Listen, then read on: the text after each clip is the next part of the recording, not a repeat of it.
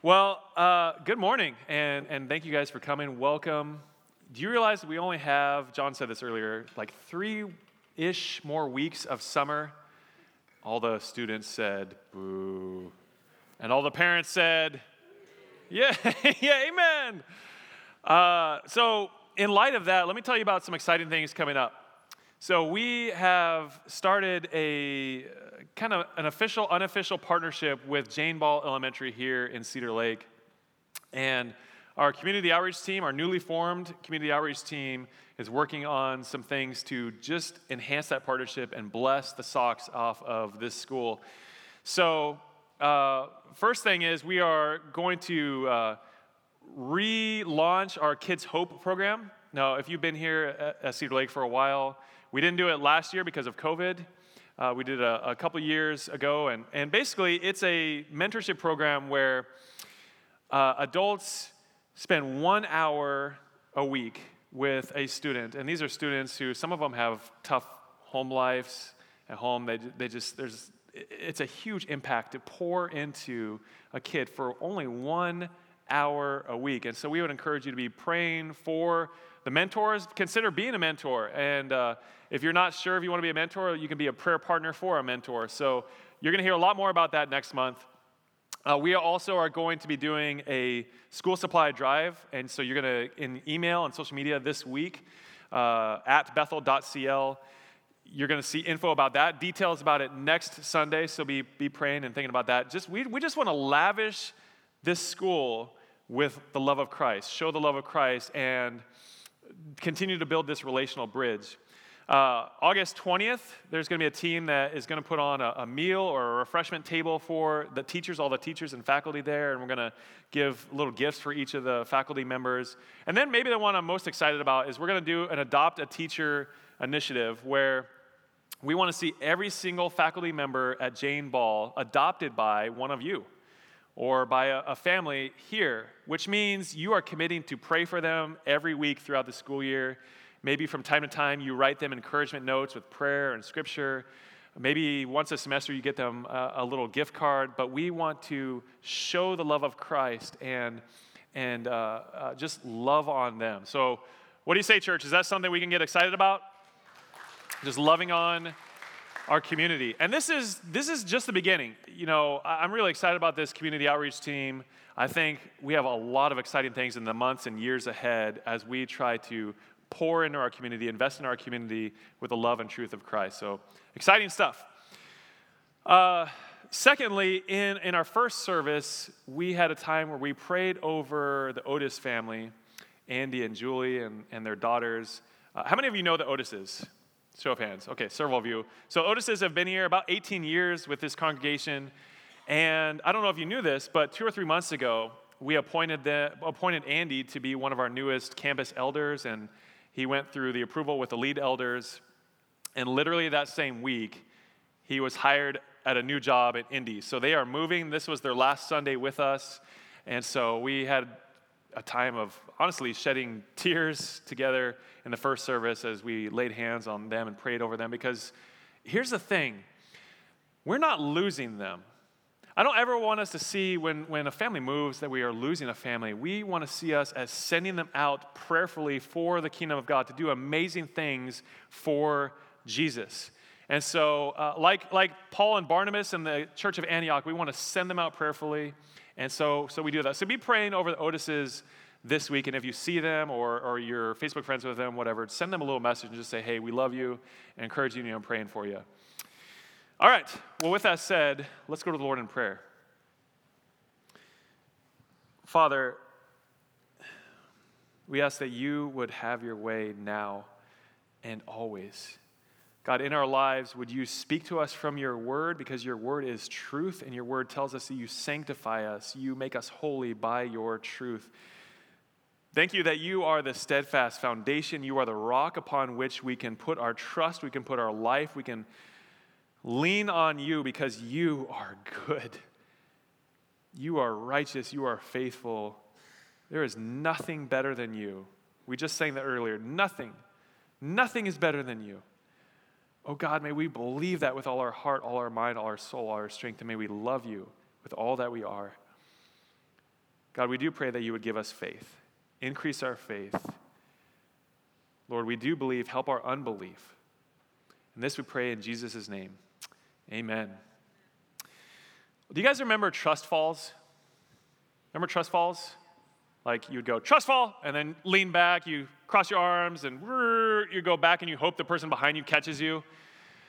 I as I was preparing this message, I literally I was thinking I'm going to have some people come up. I'm going to have a volunteer come up and we're going to do a trust fall right here, like right off the stage. And then it dawned on me, Jared, you're not a youth pastor anymore. You can't do stuff like that. And here's how I know that I'm maturing, that I'm, that I'm a campus pastor now. I realized that's a lot of liability. Like, whoever did that would probably have to sign a waiver. It's like a pending lawsuit if it goes bad. I mean, there's just, this is not good. But you get the general premise, right? When someone does a trust fall, they fold their arms, they close their eyes, they buckle their knees, lock their knees, and then they tilt back and they just fall and hope that the person behind them catches them lest they wake up with a concussion and a bruised tailbone. That's how it works. But there, there are two types of people who do this. There's the ones who, okay, trust fall. You know, they, they bend their knees, they put their arms back, they lean back with reservation. All right. They're not really doing a full trust fall. And then there are the ones who, I mean, it's like timber. They just come back, straight back. I'm coming back with reckless abandon. Those are the crazy people. But I admire them because, man, that takes guts, it takes faith, it takes a pretty good amount of, of faith to do a full trust fall because you are completely entrusting your life into someone else's hands. Literally. But isn't that what faith is? Completely entrusting yourself, your life into another's hands? Authentic trust cannot be half hearted, it cannot be weak kneed, it cannot be on the fence. It is resolute. And so we're continuing our series, Bottom Lines of the Bible. And the bottom line is basically this without faith, it is impossible to please God. So go to Hebrews chapter 11. This is very, one of the most famous passages in the Bible, Hebrews 11, on faith known as the Hall of Faith. And we're specifically going to look at verse 1 and verse 6. So, to set the table for you, the author of Hebrews is writing to Jewish Christians, Hebrew Christians, to remind them of the supremacy of Christ. That's a fancy way of saying Jesus is better. We just sang it earlier. Nothing is better than you. Nothing is better than you, Lord. Jesus is better than Moses. He's better than the angels. He's better than the sacrificial system. He's better than the high priest. He's better than the sacrifices. Jesus is just flat better. If we were to rename this book in Hebrews, it would be Jesus is better. That's the whole theme. But the author is also writing to encourage them to endure difficulty for the sake of Jesus. Christians were undergoing immense persecution and suffering for their faith. So it would be easy for them to throw in the towel and give up. But the author is urging them endure, persevere, keep the faith, keep going. And he does so by articulating the gospel over, this, over the, the course of 10 chapters, showing how all of it points to Jesus. All, everything in the Old Testament points to Jesus. Jesus is the fulfillment of that. Jesus is better. And then in chapter 11, he describes the faith of the saints of old to encourage them to strengthen the resolve. By faith, is the most important phrase in this book and certainly in this chapter. He says it 18 times in successive paragraphs. By faith, so and so did this. By faith, another person did that. By faith, by faith, by faith. Faith is the means by which something is accomplished. So he is showing them that they're heroes of the faith were not superheroes. These are ordinary men and women trusting in an extraordinary God. So, what is faith and why is it important? Well, for that, let's look at Hebrews chapter 11, verse 1. And I'm going to ask that everyone stand in honor of the reading of God's word right now. It says this Now, faith is the assurance of things hoped for, the conviction of things not seen. For by it the people of old received their commendation. By faith we understand that the universe was created by the word of God, so that what is seen was not made out of things that are visible. So here he is saying, listen, it's creation ex nihilo, it's creation out of nothing. None of us were there at the beginning. And so, by faith, we actually trust that everything we see in this created universe was created by the hand of God. That's an act of faith. Verse 4 By faith, Abel offered to God a more acceptable sacrifice than Cain, through which he was commended as righteous, God commending him by accepting his gifts. And through his faith, though he died, he still speaks. By faith, Enoch was taken up so that he should not see death, and he was not found because God had taken him. Now, before he was taken, he was commended as having pleased God. And without faith, here it is, it is impossible to please him. For whoever would draw near to God must believe that he exists and that he rewards those who seek him. You guys can be seated. Unless you want to stand. I'm fine if you stand the whole time. That's, that's cool. Totally up to you. So Hebrews 11:1, 1, he says, faith is the assurance of things hoped for and the conviction of things unseen. Faith. It's the Greek word pistis, and it, it, means a strong confidence in something trustworthy, something reliable. And we trust God because He is trustworthy. We trust God because He is reliable. Come on, church. Is God trustworthy? Is God reliable? And so we trust Him, but is it merely intellectual assent with God's word? Is it just we agree with a set of facts? We believe intellectually, we agree with these things? Oh, I, I believe mentally, it's a mental exercise, or is there something more to faith? True faith does not merely agree with God's word, it leads one to act upon it. So we are justified by grace alone, through faith alone, in Christ alone. Christ is the ground of our salvation, faith is the instrument of our salvation, and works are the fruit of our salvation. Not the root, the fruit, the byproduct of our salvation. And so the author here in verse 1 gives a two part rhetorical definition of faith. He says, Faith is the assurance of things hoped for. Assurance. This is the foundation or evidence of something in reality. So, faith is the objective grounds upon which subjective confidence may be based. There is an absolute certainty in belief, a confidence that what is hoped for is real and will happen. I'm sure you've seen in the news out west, all over the West, in California, Arizona, New Mexico, Utah, all over, there is a massive drought going on. Just a horrible drought, one of the worst in decades. They have not got much precipitation.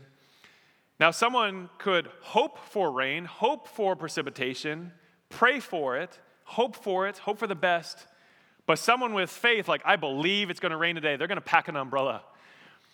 You know, I, I admire, how do I say this? I admire the conviction of those conspiracy theorists who are like end of the world folks. You know what I'm talking about? Like, bro, end of the world, it's this, it's coming this week, it's coming this week. And they go out in their backyard and they build this big bunker. Like, they're wackadoodle. But I admire their faith. I admire that they steadfastly believe what they believe and they're acting upon it. Folks, that's faith. Faith doesn't just talk, faith isn't all words, faith leads to action. And that faith is grounded upon hope. That's what he's saying here. So, what is the ground of our hope? It's the assured promises of God. Christians, we should be the most hopeful people on the planet because our hope is not in this life, our hope is in something better. Amen? And so we see in, in Hebrews 11 example after example of key figures, men and women of faith, who, who believed in something better. Verse 4, we see Abel. You have Cain and Abel, two of the first humans in history. And Cain presents a sacrifice, a sacrifice offering to the Lord. It says in Genesis 4 that he presented some of his crops. And then Abel, who was a sheep herder, presented the best, the firstborn of his sheep. He presented the absolute best that he had. So Cain held back in self sufficiency, with a heart of pride, he held back. He didn't give God his best, but Abel gave God his best because he believed there was something better. This came from a heart of faith. By faith, Abel offered a better sacrifice. Abraham. Abraham was in the land of his ancestors. And God says, I want you to go to a different land. I want you to go to a different country. And Abraham says, Okay, and he leaves everything he knew to go into discomfort, to go into the unknown, not knowing where God was leading him, not knowing how and when and where, but he goes because his citizenship was not of this world, but of the next. Not in this life, but the next. And so he gave it all with the hope of something better. Moses, prince of Egypt, had lap of luxury, he had fame, he had fortune, he had it all, and he forsook it all to suffer with his fellow brothers and sisters, the Israelites, his own people. Why? Why would he do that? Because he believed in something better. Rahab, a prostitute, lived in the city of Jericho. Now, Jericho was a walled, fortified city that was believed to be impenetrable. No one could take down Jericho. And here come two Israelite spies, and they tell her, hey, listen, this wall, these walls are coming down. This city is going to be destroyed in the judgment of God. It's going to be defeated you need to get your house in order and, and tell your family. And, and she could have just said, Oh, what do you know? This is, come on, no one can defeat Jericho. It's Jericho. No one can knock these walls down. But she believed in the word of God. She believed what they said, and she hid the spies, and it was commended for her faith. She believed in something better. That's what faith is. It believes in something better. It hopes in something better. Jay Adams said, by faith, they all put the unseen world first. Things in this world, including safety and life itself, meant nothing in comparison to that toward which they were looking. These people who had nothing more than God's promises were able to face all sorts of trials because they believed. They acted as though they were promised. What they were promised was already present. So certain were they that God's word would not and could not fail. They gave up something of temporary, momentary pleasure for a better, long lasting promise. This was hope leading to faith. And they did not simply live for the passing moment, they realized that there was more to life than the temporary, immediate scene because God had told them so. They believed the word of God. And that kind of faith only comes through a personal encounter with God. Man, I don't know about you, but I want that. I want that kind of faith where I'm, I'm willing to abandon it all. I'm willing to do the trust fall of faith with God because I believe in something better. I'm hoping in something better. Do you want that kind of faith, church? Man, we should want that. And I look at, I look at my own faith, I look at my own heart. I look at the, the faith of the average American churchgoer, and it is fickle at best. It comes and goes with the waves of circumstances. It waffles, it waxes, it wanes. And I don't want a fickle faith. I want a steadfast faith in God and His Word. See, there's a correlation you look here between faith and hope. Hope is a state of mind, faith is hope lived out, it's hope acted upon. I, have never been skydiving. Any of you ever been skydiving?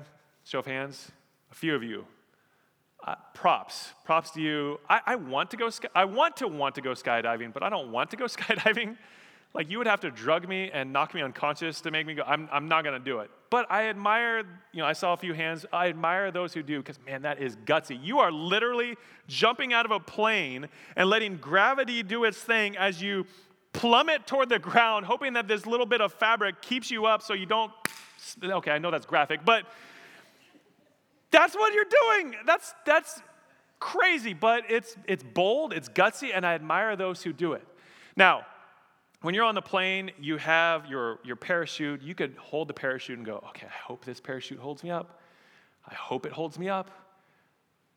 But then you never get off the plane you don't really trust in the parachute. You might hope in the parachute, but you don't trust in the parachute. The ones who trust in the parachute, the ones who have faith in the parachute, they're like, okay, this thing, I know this thing is going to keep me up. And they just, Geronimo, jump out as they, you know, are careening down toward the ground. They pull the ripcord and they believe that this fabric is going to hold them up.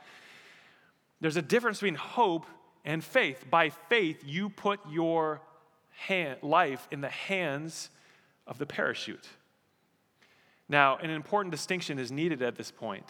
Does your trust alone, does your trust itself in that parachute save you? Yes and no. The parachute is what saves you. The parachute is saving you, but your trust in the parachute puts you in the necessary position to be saved by the parachute. So, does faith, intrinsic faith, in and of itself, save you? Well, perhaps we're splitting semantic hairs here, but the object of your faith, that is Jesus, he is the one who saves you. But by faith in him, you put yourself in the necessary position to be saved by him. Faith never exists in a vacuum. Faith cannot exist in a vacuum. By its very definition, faith always has an object. There is an object of faith. In fact, without the object of our faith, namely Jesus, our faith is worthless. It's meaningless. Jesus is the one who does the saving. So, faith is taking God at his word and putting your life in his hands. Faith is the assurance of things hoped for, but it's also the conviction of things not seen. Uh, look what he says in verse 1. It's a conviction of things not seen. Conviction here, this is compelling evidence that makes someone fully realize the truth or validity of something. You know, we have physical eyesight, and physical eyesight creates empirical evidence about the physical world around us. I can look and see that you are all here, and by my sight, I know you're here. I know that you exist. I know this podium exists. I know that you're here because I have the sight, and it's strong evidence to suggest that you are actually here. There's a strong conviction that comes from sight. Look what he's saying faith produces conviction about unseen realities. I mean, the paradox here is fascinating. How can something you cannot see be so convincing that it's as if you see it and understand it fully? I don't know if you noticed, but I'm wearing glasses now. I, it was kind of funny. In the first service, someone uh, told me, they said, You know, you kind of look like a, a NASA engineer from the 1960s. I don't know how to take that thanks, I guess.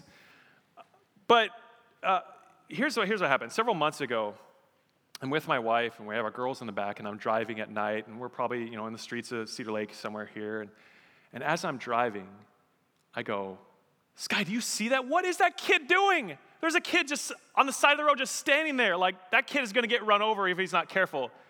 And as we get closer and closer to that kid, Sky goes, Jared, that's a mailbox. Can you call your eye doctor and set an uh, appointment up for me? And so I go to the optometrist a couple weeks ago, and I'm sitting in the chair, and they pull the, you know, the, the instrumentation down. Number one or number two? Which, which is better, number one or number two? Same. I didn't give same as an option, did I? Number one or number two? Uh, number one. Okay, next one. Number one or number two? Same? No, what did I just say? And so we go through this like 20, 30 times. We go through all number one, number two, number one, number two, and we get to the end, and she, the doctor says, All right, now I'm going to show you what your eyesight looks like without glasses. She flips the lenses. Okay, yeah, that looks like what I see. Okay, now I'm going to show you what your eyesight looks like with the right prescription, with the right lenses. Whoa! Like, what is that? That's what I'm supposed to be seeing? And it's like you could see for the first time. Now, my, my prescription is not that strong, it's a light prescription, but man, I could see life as it was meant to be. There's clarity, and faith is the lens by which we see the unseen. There's clarity in life. We see things for how God always intended. It apprehends as fact what is imperceptible by our senses. And this is why we live by faith and not by sight. Now, faith is not blind faith, we have reason and logic, philosophical evidence to depend our faith upon.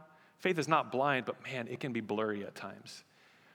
They say that when you're learning a new language or learning something like math, where there's principles, lessons that build upon one another, when you're in the middle of that current lesson, there's like a fogginess to it. There's a mental fog. You don't quite get it, you don't see it clearly. And they say just persevere, just push through, and You'll move on to the next lesson, and the next one, the next one. They build upon each other. Then you can look back at all the previous lessons and you see where there once was fog, there's now clarity. And this is how life is, right? The way forward is to remember what is behind. We, we, we press on in the, in the present, in the future, certainly. It's blurry. We can't see. Things are foggy, but we can look behind us. We can look and see God, you were faithful. And if you are faithful then, you will be faithful now. Our faith is resolute in His faithfulness. And so we walk by faith in the unseen promises of God in Christ. To put it this way, faith is necessary to see the things of God. Verse 6 Without faith, it is impossible to please him. For whoever would draw near to God must believe that he exists and that he rewards those who seek him. Church, listen, no one, no one can draw near to God. No one can please God apart from faith. It is impossible. True fellowship with God cannot exist without faith. And the Bible makes it clear that all the blessings of the promises of God come to us by faith. I mean, look at verse 5. We see this, this guy, Enoch. Now, there's not a lot in the Bible about Enoch. We, we have everything we know about Enoch from Genesis chapter 5. If you want to go ahead and turn there, Genesis chapter 5, verses 21 through 24, you have this guy, Enoch, son of a guy named Jared. I like him already. And it says, when Enoch, verse 21, had lived 65 years, he fathered Methuselah. Enoch walked with God after he fathered Methuselah. He walked with him for 300 years, and he had other sons and daughters. Now, people back then lived way longer. Thus, all the days of Enoch were 365 years. Enoch walked with God, and then he was not, for God took him. Now, as I was reading this, I, I caught something I've never noticed before. Look at verse 22. Enoch walked with God after he fathered Methuselah. Now, what happened? He had a kid, he had a son. Now, if you are parents, you know, man, when you have a kid, it changes everything. It changes your whole perspective. You start to realize, oh man, I got to get my life in order. I, I am raising up this life. And so maybe he had a crisis of faith. Maybe he had a realization. Maybe he saw the degradation of society around him and he didn't want to raise his, his kid up like that. Regardless, there was a turning point. And at that point, he began to walk with God in intimacy, and he only did that, according to Hebrews 11, by faith. Faith in the Lord that Enoch lived by. That was what was pleasing to God. And in Hebrews 11, 2, it says that the people of old, these faithful folks, were commended by their faith. They had divine approval for their faith. So, in its essence, faith is the divinely desired response of mankind to God, namely to what he says. Have you ever thought about why is it salvation by faith? Why not salvation by love? Why not salvation by humility? Or salvation by hope or kindness? Why is it salvation by faith? Well, God wants us to trust in Him at His word. And in the beginning, we did that. Humanity did that. We trusted that God was good. We trusted that He was rightly at the center of the universe, center of everything. We could trust that God knew what was good, knew what was right, and He wanted what, wanted what was good and right and best for us. So we trusted God at His word until we didn't. We doubted His word. We doubted His intentions. We doubted His motives. We doubted His heart. And mankind, every single human in existence from that point on, from Adam and Eve, have mistrusted God. The fall of mankind occurred because of unbelief. Sin is unbelief. That's what sin is. At its very core, sin is unbelief. When we sin, and we probably, every one of us in here have sinned already a few times today, when we sin, we're saying, God, I know you say to do this or don't do this, but I'm going to go do my own thing. I know you say what is right and good, but I'm going to follow my own definition of right and good. I'm going to do my own thing. I'm going to be my own God. I'm going to determine what is right in my own eyes. I don't trust you. There's got to be more to life than what you offer, God. I'm going to, I'm going to do my own thing. I don't trust you. That's unbelief. That's what sin is. And this is why faith is a counterintuitive way of salvation. It goes the, against the grain of our human nature. It goes against everything within us. Every other worldview, every other religion appeals to works, not faith.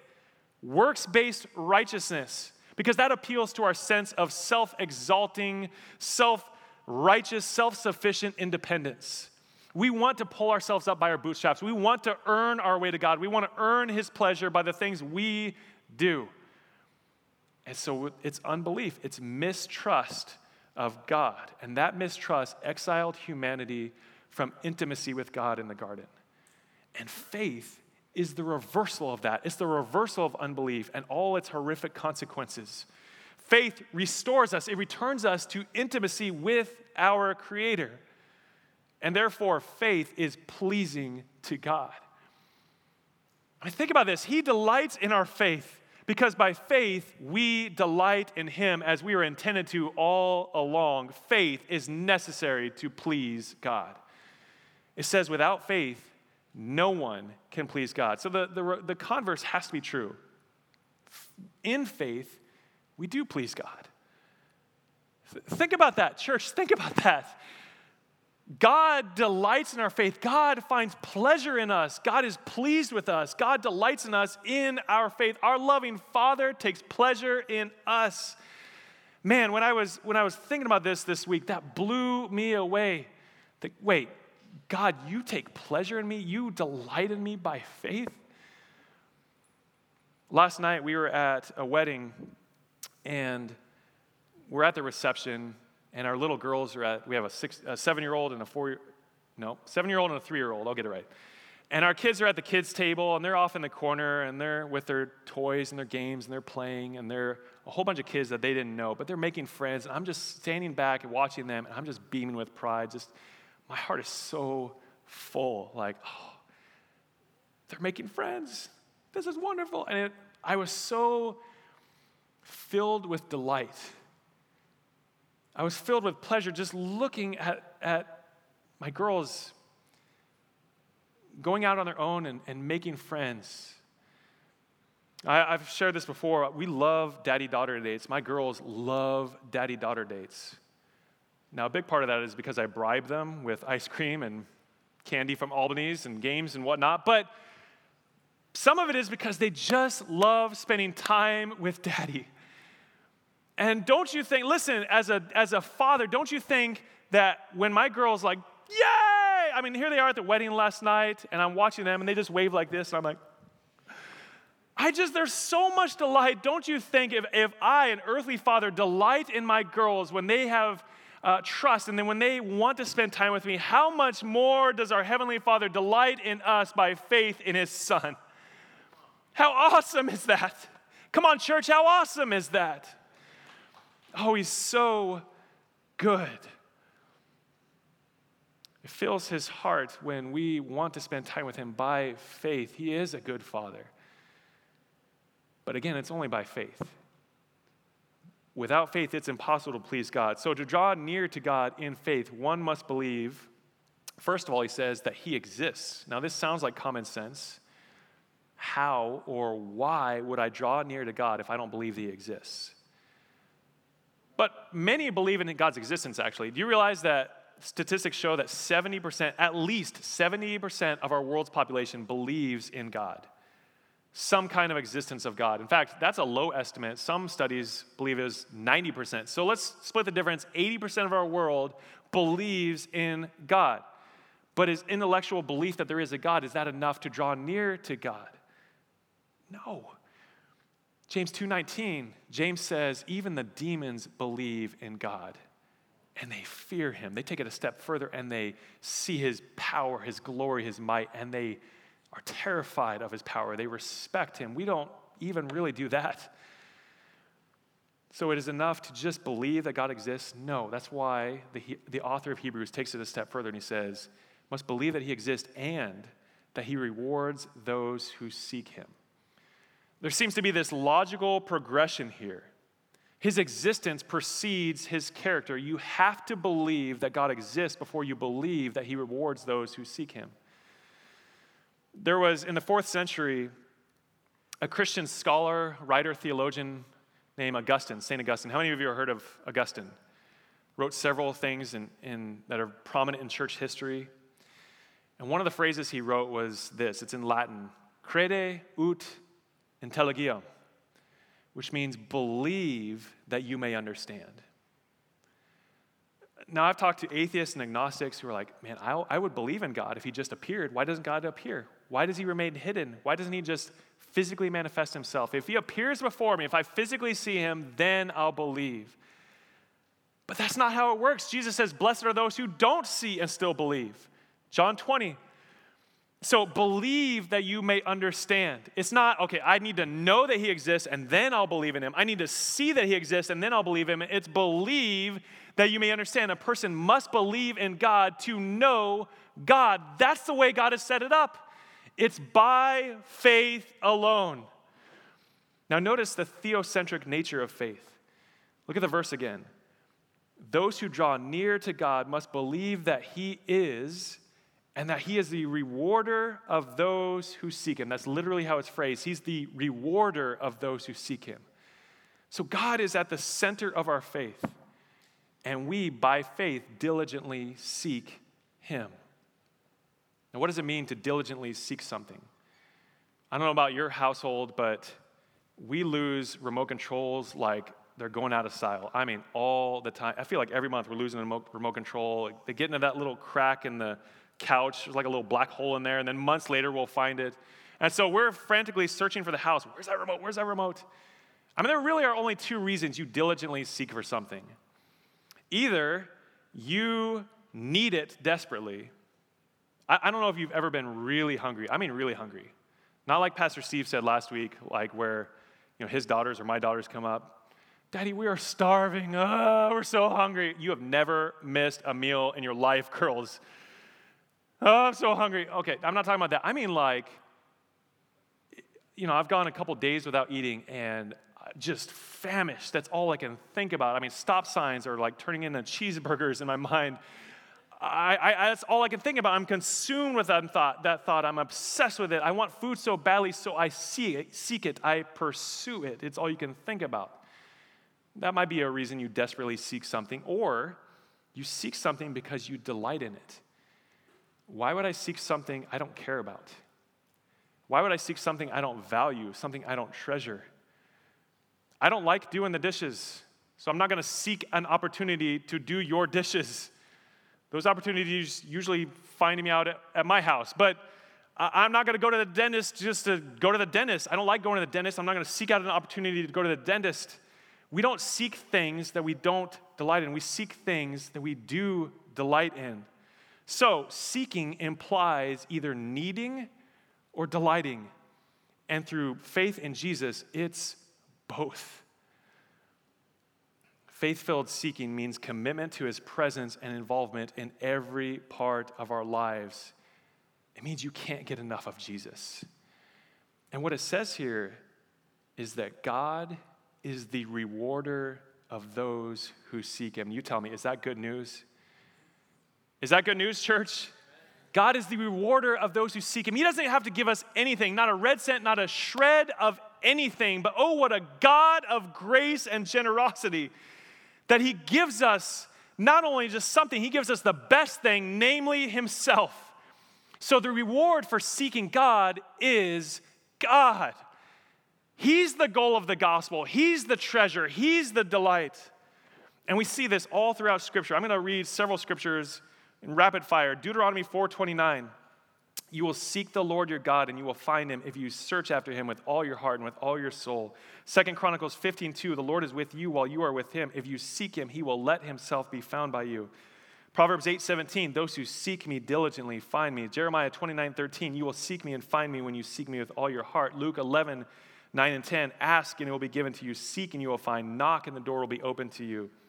For everyone who asks receives and the one who seeks finds, and the one who knocks, it will be open. James 4 8, draw near to God, and he will draw near to you. I don't know about you, but it seems like the Lord wants us to seek him. And what's incredible is, just like Second Chronicles 15, he will let himself be found by us. What an amazing promise, but God cannot be found by any other means than faith. So faith has in it this element of valuing, embracing, prizing, delighting, relishing of Christ. It's like Jesus says in Matthew 13 44. You have this man who finds a treasure in a field. I just imagine a man who is coming home from a long day at work. He cuts through a field to get home. And as he's on his way, he stubs his toe on something. he looks down. He's like, What is that? Oh, and he sees this treasure and he starts digging around it, and it's too big for him to pick up. He can't dig it, it's too heavy, it's too big. And so he runs home and he talks to his wife. He says, Listen, we have to sell everything we have. I'm sorry, we got to sell our house, all our possessions, everything. We have to sell all our clothes, our vehicles, every, we have to sell every little thing. And she's like, What? You, you got to be insane. But it says that he sells everything. He sells all that he has to buy that field because he has to have that treasure. That's diligently seeking. And that's by faith. That is what we do when we seek God. So faith is necessary to draw near to God. But what if my faith, maybe you're thinking, what if my faith is not like what we're seeing here? What if it's not resolute or joyful or steadfast or zealous? Well, then, my friend, welcome to the human experience because you will never trust God fully. You will never love God fully. I love the story in Mark chapter 9. Jesus approaches his disciples, and there's quite a scene. There's a lot, big commotion going on. And Jesus gets in the middle of this scene, and this dad comes up to him. He says, What's going on? He says, Well, I, my son is possessed with a demon, and he foams at the mouth, he falls, he convulses. this demon tries to harm him, and I asked your disciples to cast it out, and they couldn't. But if you can, would you do it? And Jesus says, If I can. You mean, if you can? As if to say, Do you know who you're talking to? He says, All things are possible for him who believes. And I love this. Mark 9 24, the man says, I do believe. Help my unbelief.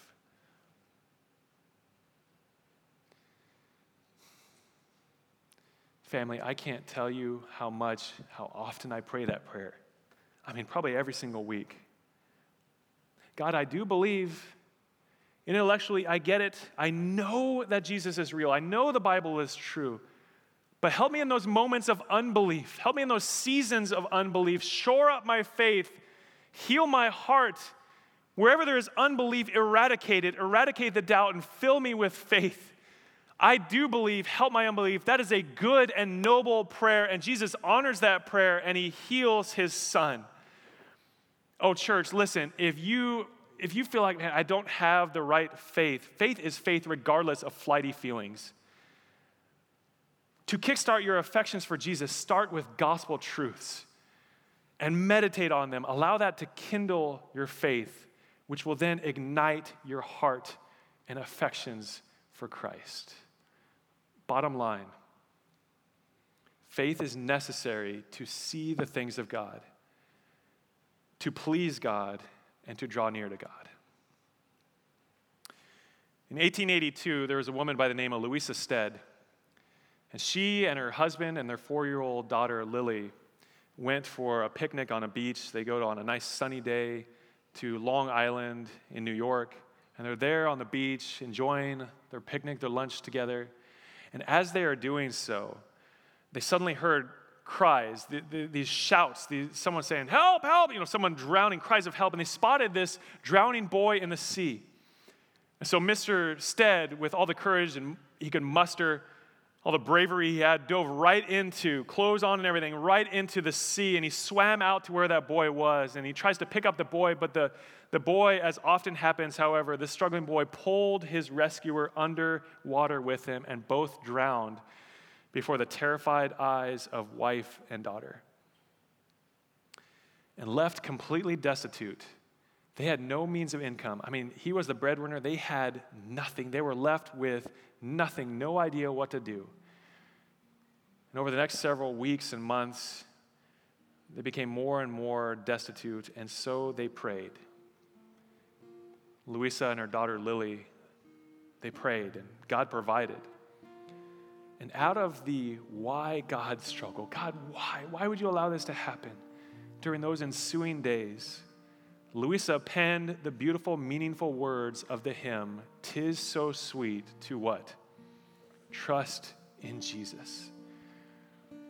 Soon after, Louisa was called into missions, and she and Lily left for South Africa, where Louisa worked as a missionary for years.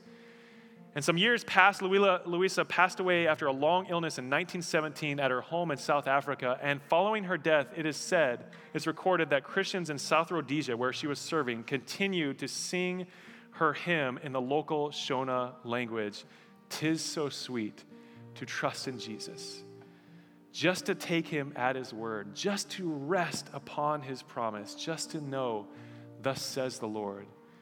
Jesus, Jesus, how I trust him, how I've proved him over and over. Jesus, Jesus, precious Jesus. Oh, for grace to trust him more. I'm so glad I learned to trust him. Precious, precious Jesus, Savior, friend, and I know that he is with me, will be with me to the end. Church family, I, I would like you to bow your heads and close your eyes. Billy Graham famously said years ago, probably 50 years ago, he believed that half, about half of all American churches are filled with people who don't know Christ. Well, maybe they've been playing the game of religion. Maybe they've been going through the motions. Maybe they've been attending church all their life and they think they're saved, but they're not. You know, Matthew 7, Jesus says to me, it says, uh, Many will say to me, Lord, Lord. Not, it actually says, Not everyone who says to me, Lord, Lord, will enter the kingdom of heaven, but the one who does the will of my Father. Many will say to me on that day, Lord, did I not perform miracles in your name, or cast out demons in your name, or do this or that? And he says, Depart from me, you workers of lawlessness. I never knew you. See, they were depending on their religion, they were depending on their works, they were depending on their self righteousness for salvation to earn their way to God, to earn His pleasure. But without faith, it is impossible to please God.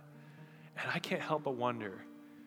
In fact, I am pretty certain that there are probably here people, maybe there are some men and women here, boys or girls, who do not know Jesus by faith. And maybe today is that day. Oh, how we would rejoice in you, rejoice in, in, in the Lord, and rejoice with you. And in a few weeks, we would celebrate with you in baptism at the, at the lake baptism. Maybe you're here and you're just, the Holy Spirit is, is prompting your heart. Please don't let faith get in the way. Don't let, sorry, don't let fear get in the way. Don't let religion get in the way. Don't trust in Him. Because apart from faith, it is impossible to please